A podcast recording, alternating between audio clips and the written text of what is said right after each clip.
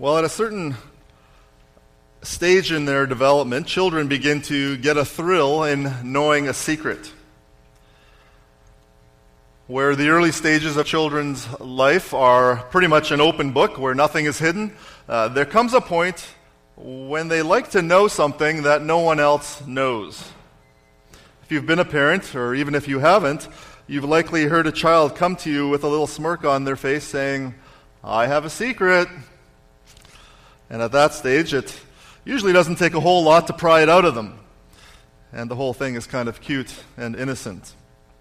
But this cute and innocent stage kind of morphs into something that becomes something not so nice and not so innocent. Children soon grow up, and when we grow up, we soon become skilled at hiding things, at keeping various parts of our lives secret.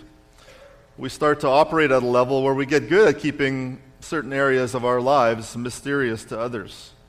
What starts with a playful secret soon turns into secretly doing something like taking a cookie from a cookie jar, to secretly engaging in certain attitudes, practices that we try to keep hidden from other people. And of course, all of that is a result of sin. Sin uh, manifests itself in the secret places, in the dark places. But people in our day and age also have a fascination with trying to figure out uh, new ways of making life better. And when people discover a certain way of making their own life better, they sometimes uh, create a market for sharing their secret with others. They believe that they've discovered something that other people need. And so they create a course, or they uh, write a book, or they make a documentary. They want to no longer keep this secret, they want to reveal their secret. And so they've discovered the secret to a successful budget, or the secret to having happy children, the secret of staying in love, the secret of instantaneous healing, the secret of getting things done or getting things organized, the secret of effective leadership, and on and on it goes. They hope that by revealing their secret, they'll help others with their need. And I think the side motivation is that they're going to make a buck or two on the side while they do that. Well, there's one self help book that has also capitalized on this, and it's simply entitled The Secret.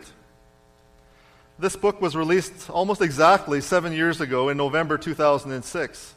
But I came across it again last week as I was looking at that uh, bestseller list before my talk on discernment. This book has been on the bestseller list for all of those seven years. And I think it was helped, probably no doubt, by being uh, endorsed by Oprah. It was on her, whatever she calls that, her book readers club or whatever that is. It's really actually amazing that this book has become so popular.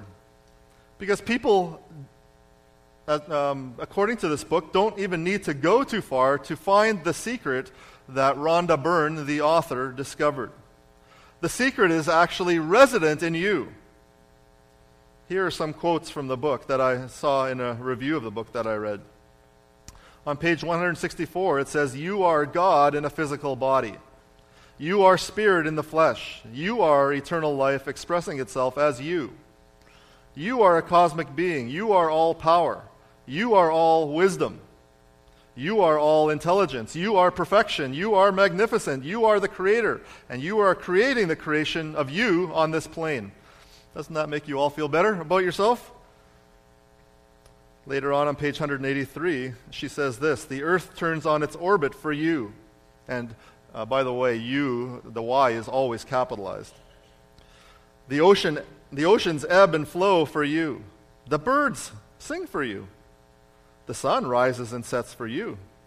The stars come out for you. Every beautiful thing you see, every wonderful thing you experience is all there for you. Take a look around. None of it can exist without you. No matter who you thought you were, now you know the truth of who you really are. You are the master of the universe. You are the heir to the kingdom. You are the perfection of life. And now you know the secret. Where's this been all your life, right? now you know. Well, in some ways, this is a typical self help book.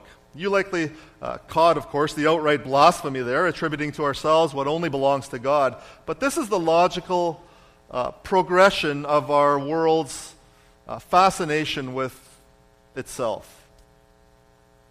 The secret has this whole time been right under your nose. This whole time it's been hiding in you. And so now you know the secret is out. And Rhonda Byrne can retire. But this is also the most blatant outcome of the wisdom of the world. You might be outraged by things like this, but should we really be surprised? For the answer to that, and for a revelation of something secret and hidden to which every Christian has access, I want you to follow along as I read uh, the passage that I originally put in your bulletin there in 1 Corinthians 2, verses 6 to 16. 1 Corinthians chapter 2, verse 6. The Apostle Paul, writing under the inspiration of the Holy Spirit, writes this Yet among the mature we do impart wisdom, although it is not a wisdom of this age or of the rulers of this age who are doomed to pass away. But we impart a secret and hidden wisdom of God, which God decreed before the ages for our glory. None of the rulers of this age understood this. For if they had, they wouldn't have crucified the Lord of glory. But as it is written, what no eye has seen, nor ear heard, nor the heart of man imagined, what God has prepared for those who love him. These things God has revealed to us through the Spirit. For the Spirit searches everything, even the depths of God. For who knows a person's thoughts except the Spirit of that person which is in him? So also, no one comprehends the thoughts of God except the Spirit of God. Now we have received not the Spirit of the world, but the Spirit who is from God, that we might understand the things freely given us by God. And we impart this in words not taught by human wisdom, but taught by the Spirit, interpreting spiritual truths to those who are spiritual. The natural person does not accept the things of the Spirit of God, for they are folly to him, and he is not able to understand them because they are spiritually discerned. The spiritual person judges all things, but is himself to be judged by no one. For who has understood the mind of the Lord so as to instruct him? But we have the mind of Christ. The Apostle Paul has spent the opening part of this letter reminding the Christians in Corinth that the wisdom of the world is diametrically opposed to the wisdom of God. The two are incompatible. The world does not understand God's wisdom. In fact, the world thinks it's crazy, it's, it's folly, that a message of a crucified Savior would have any sort of appeal. And Christians and the church should not be attracted to the world's wisdom. But that's exactly what was happening here in the church in Corinth. These Christians were being influenced by the world, they were attracted to the same sorts of things uh, fads, uh, ways of thinking people to idolize those same sort of things that the culture around them was attracted to. And this led to a sense of pride, taking sides. And that very fact was disrupting the unity and the effectiveness of the church. They weren't looking any different than the world around them, they had lost their distinctiveness. And so Paul comes along and tells them to stand away and uh, stand apart from the culture to remember from where they came and from what ways of thinking that they had been rescued from. He starts out by talking about a different kind of wisdom, and he calls it here a secret and hidden wisdom. For Rhonda Byrne, the secret included the fact you are wisdom. But what Paul says here could not be any more contrary to that.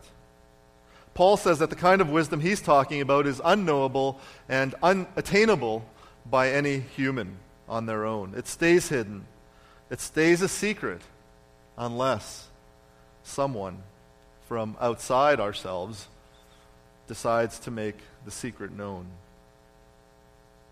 And so Paul says his role as an apostle is to impart wisdom, but it's a wisdom of a different kind.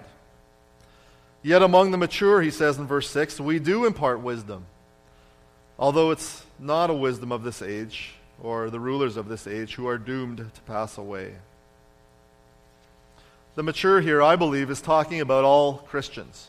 In chapter 3, he's going to talk about different levels of growth among Christians, but here, mature is talking, I think, just about someone who's been redeemed. This is a true believer. And Paul makes a number of contrasts in this section. You can see the first ones there in the words not, but. Not, and then but. Verse 6 is an example. Not a wisdom of this age, but a secret and hidden, hidden wisdom. There's a contrast there. Or verse 12, not the spirit of the world, but the spirit who is from God. Verse 13, words not taught by human wisdom, but taught by the Spirit. And then there's one last contrast to drive it home there in verses 14 and 15 between the natural man and the spiritual man. When you break it down, there's actually three contrasts here. And I'm using D.A. Carson's outline here from his book, The Cross and Christian Ministry, and those three points there that you have in your sermon notes. First of all, there's those who don't receive God's wisdom, or those who receive God's wisdom, sorry, and those who don't.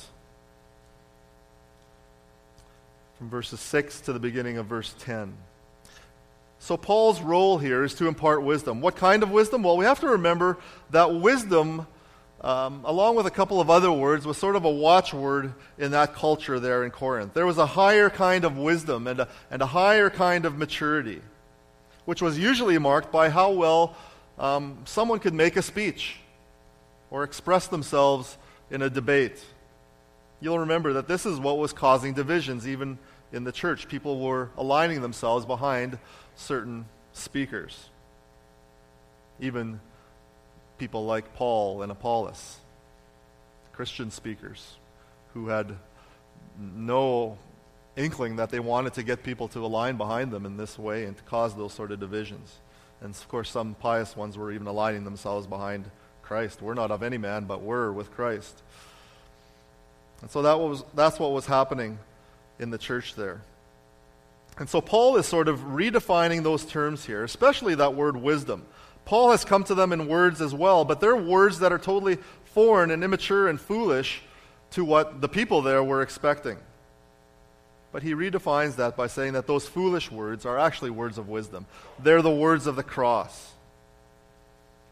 What to the elite of that day might have been words of weakness and folly, Paul says those same words for us who come to believe are words of power and wisdom. And so Paul says here in verse 6 that the stuff I'm saying to you is not a wisdom of this age or of the rulers of this age, who, by the way, are doomed to pass away. The wisdom that they have has a, has a short shelf life. But he says the stuff that I'm saying to you is secret and his, the hidden, hidden wisdom of God which God decreed before the ages for our glory. That's what it is. It's a secret and his hidden wisdom of God, which God has decreed a long time ago. It's a different kind of wisdom. It's a kind of wisdom that isn't accessible to everyone. It's a mysterious to most wisdom of the cross. That's the kind of wisdom we're talking about here.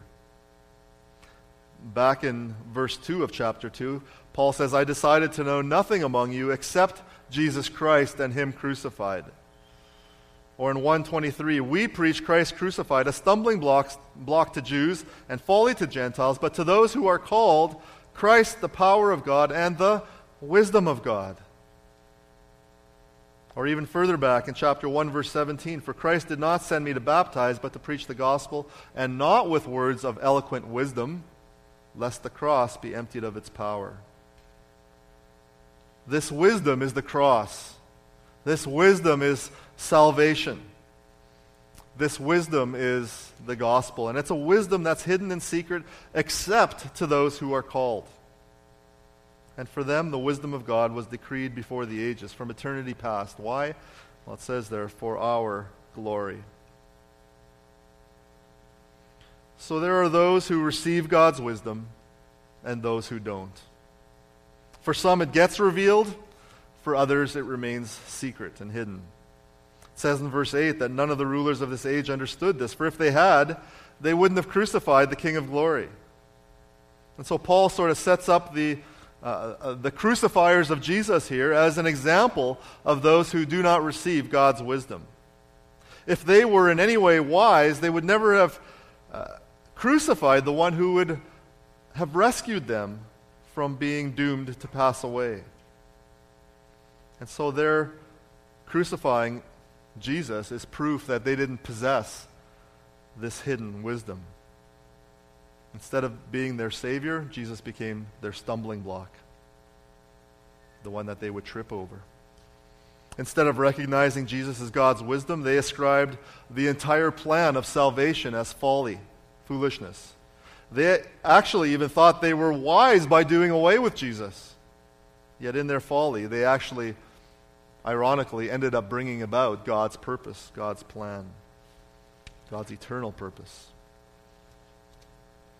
None of the rulers of this age understood that. And there are many today who don't understand this. Sadly, it stays hidden people still do not believe. People reject Jesus as their Savior and as their Lord. They still do that. People still will not receive this wisdom. It says there that God has especially prepared this wisdom for believers, for those who love Him. Look again at verse 9. But as it is written, what no eye has seen, nor ear heard, nor the heart of man imagined, what God has prepared for those who love Him. Here's how believers start to understand this hidden secret. Uh, Paul loosely quotes here from Isaiah 64, verse 4. And we sometimes um, mistakenly use this verse, although it's not wrong, we sometimes use this verse to talk about how God is preparing heaven for us. And it's true that he's doing all those things, but you don't get that from this verse. This verse isn't talking about heaven, it's talking about God's work in preparing some people to receive his secret and hidden wisdom. So I hope that for those of you that are Christians, that this, with this passage, you're starting to see how God has worked in your life to be able to get where you are now in terms of being able to understand the cross. Uh, even if you've grown up in a Christian home, God had to do some uh, preparatory work in your eyes and in your ears and in your hearts in order for you to love God and to not reject God. You didn't just get there by osmosis. This is not a self generated kind of wisdom. If it were up to you on your own, you'd never get there. You arrived there by the before the ages work of God, whereby He enabled you to repent of your sins and to, uh, and to awaken your faith to trust in Christ alone for salvation. As Ephesians 2 says, This is the gift of God. Why? So that no one may boast. So the question is how and by whom are these things revealed? Who was it that let us in on the secret? Now look at verse 10. These things God has revealed to us how? Through the Spirit. There it is. These things, these secret hidden things, God has revealed to us through His Holy Spirit. And with this, Paul starts sort of an extended consideration on the work of the Holy Spirit in the salvation of his people. Sometimes among Christians, I think the third member of the Trinity is, is somewhat of a mysterious person. We know about God the Father, we know a lot about God the Son, but what is the role of the Holy Spirit?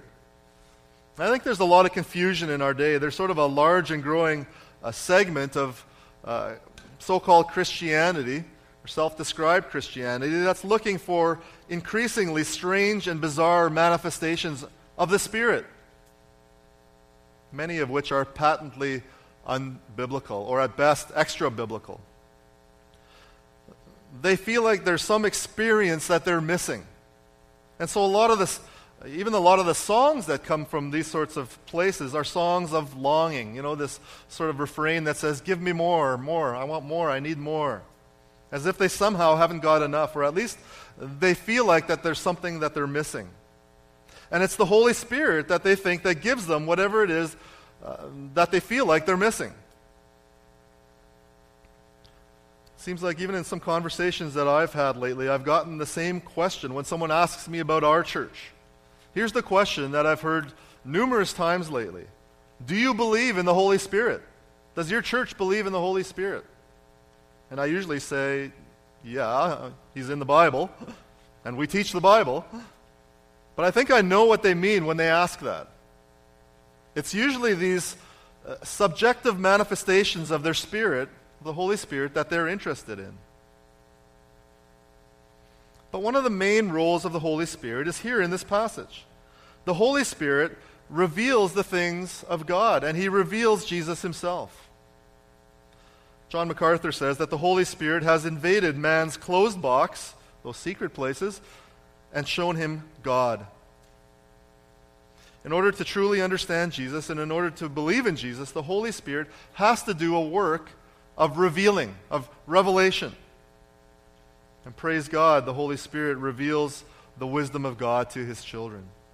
Without the Holy Spirit, our eyes and our ears and our hearts would remain closed to God and his ways. Our eyes and our ears and our hearts would remain, would remain closed to be able to understand the gospel itself. If you are a Christian, you need to know that the Holy Spirit has invaded your life, a life that was destined for doom, and has shown you Jesus. Your faith rests in the power of God through His Spirit. And that brings us to the next contrast. You see that down in verse 12. Verse 12. Now we have received not the Spirit of the world, but the Spirit who is from God, that we might understand the things freely given us by God. Paul's main point here, I think, is that no human being can know God unless the Spirit of God gives us understanding in, into the things of God. Just what I've been talking about before. We are created in God's image, but sin has made too big of a gap between us and God. Big enough that it's impossible for us on our own, with all our ingenuity, with all our uh, intellectual capabilities, it's impossible for us to know God. Carson says the distance is too great, the self centeredness is too deep. And Paul uses an example here. He says that we can't know the thoughts of another human. The most we can know is our own thoughts. And if we can't know what someone else is thinking, we definitely can't comprehend the thoughts of God. It's an argument sort of from the lesser to the greater. Thoughts of God are too high for us, they're too deep for us, they're, they're too far beyond us. Only the Spirit of God can know the thoughts of God. But here's where God's goodness and God's uh, grace really is amazing. God comes near. He comes near in Jesus at, uh, at the incarnation, which we're going to be celebrating for the next month here. But He comes to us also with His Holy Spirit. We have received, we have received not the Spirit of the world, but the Spirit who is from God. How does that bridge get gapped? How do you get close to God? How, how can you know the thoughts of God? God gives us the Holy Spirit. This is amazing. God gives. We receive. Notice that we are uh, passive actors in this one. This is framed as God's gift. And we receive the Spirit who is from God. Why? That he, we might understand the things, here it is again, freely given us by God. But back for a minute to the contrast. And here are some implications of this great truth for your life. We have, conversely, not received the Spirit of the world. These people in that church in Corinth needed to hear this because they were in danger of being influenced by the world. And that danger, uh, as we've learned throughout this book, this letter, constantly lurks for us too. And so, if the Spirit helps us understand God's thoughts, then Paul is saying here, live there.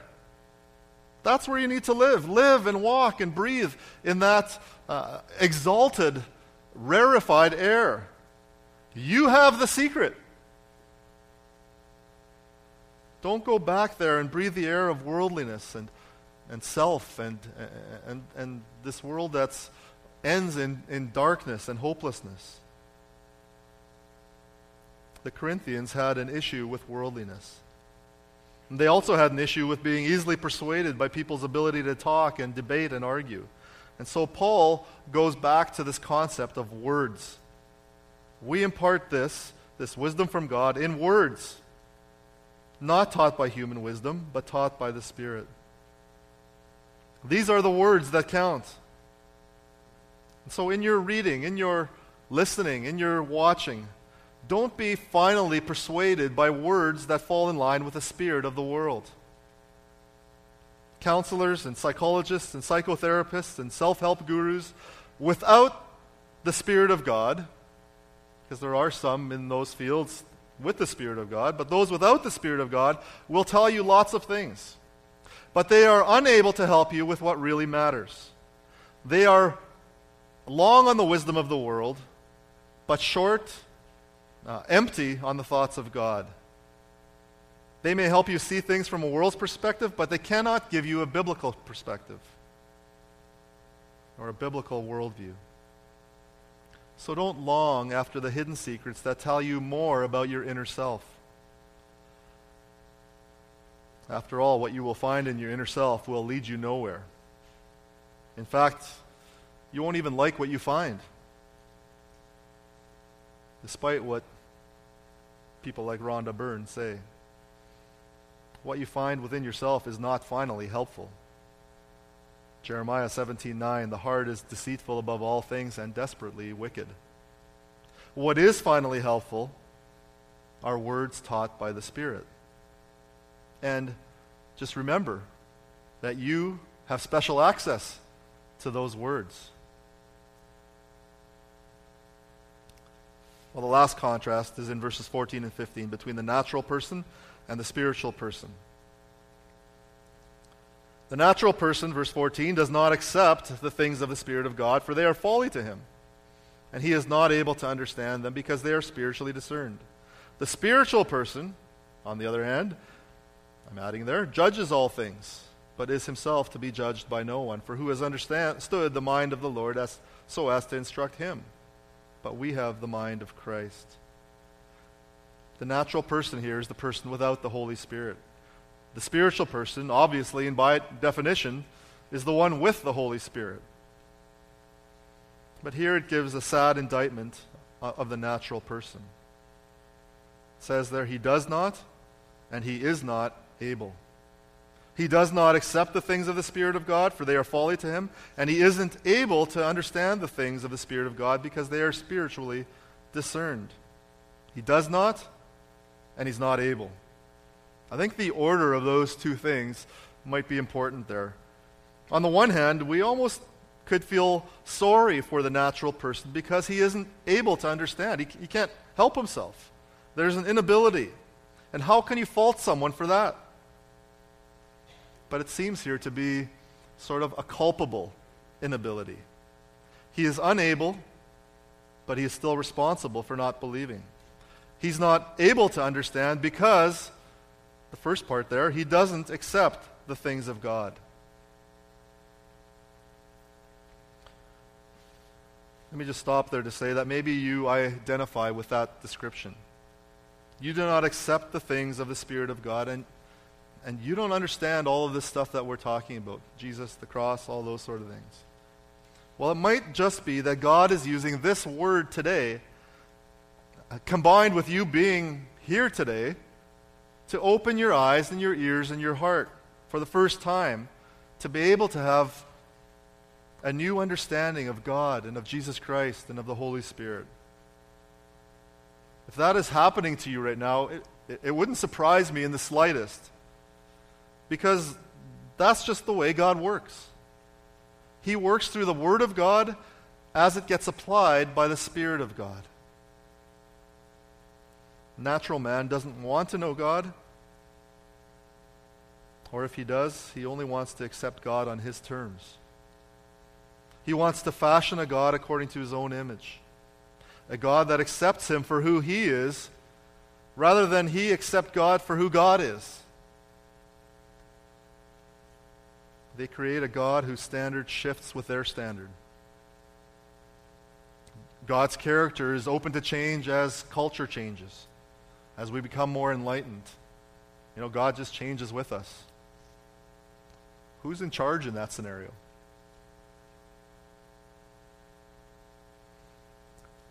But he continues, a spiritual man judges all things, but is himself to be judged by no one. You know, on the surface, that sounds like someone who is spiritual is beyond reproof. But that's not what it means. All it means that is that contrary to the world's estimation of Christians as being uh, foolish, simpletons, contrary to that impression of the world, the spiritual person is actually wise because he has known both the spirit of the world and the spirit of God. He's, he's lived on both sides. Natural people just don't understand the things of the spiritual realm. And so, if you're looking for a spiritual perspective on some issue, don't go to the natural man. He won't be able to give you a proper evaluation or advice from a biblical or spiritual perspective. And so Paul ends with this For who has understood the mind of God so as to instruct him? Answer No one. But, he says, we have the mind of Christ.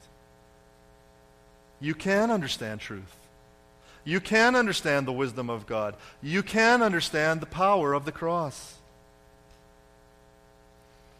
But this is also Paul's final salvo in this section to the spiritual person who somehow wants to keep one foot in the world.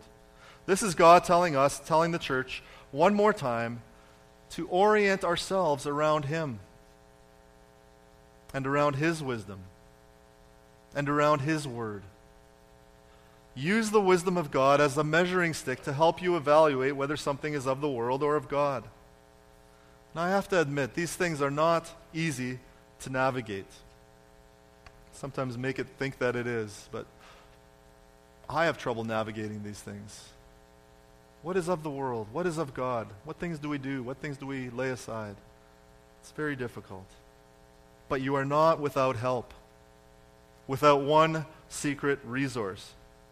If you are a Christian, you have in your possession the key to unlocking the wisdom of God, and that key is the Holy Spirit. You've been sealed with Him at your conversion, and He will remind you of the things that Jesus said and commanded. He will reveal God to you, and He will reveal God's ways to you.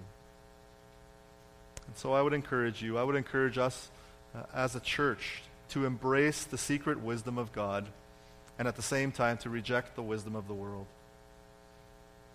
And then the other application here is to be humble. Realize again that your ability to see the wisdom of God in the cross is dependent, was dependent on the work of the Holy Spirit. So thank Him. Thank the Spirit. Honor Him for giving you that insight and for that understanding that enabled you to repent of your sins and to be reconciled to God through faith in Christ. This is the secret and hidden wisdom of God. Let's bow in prayer.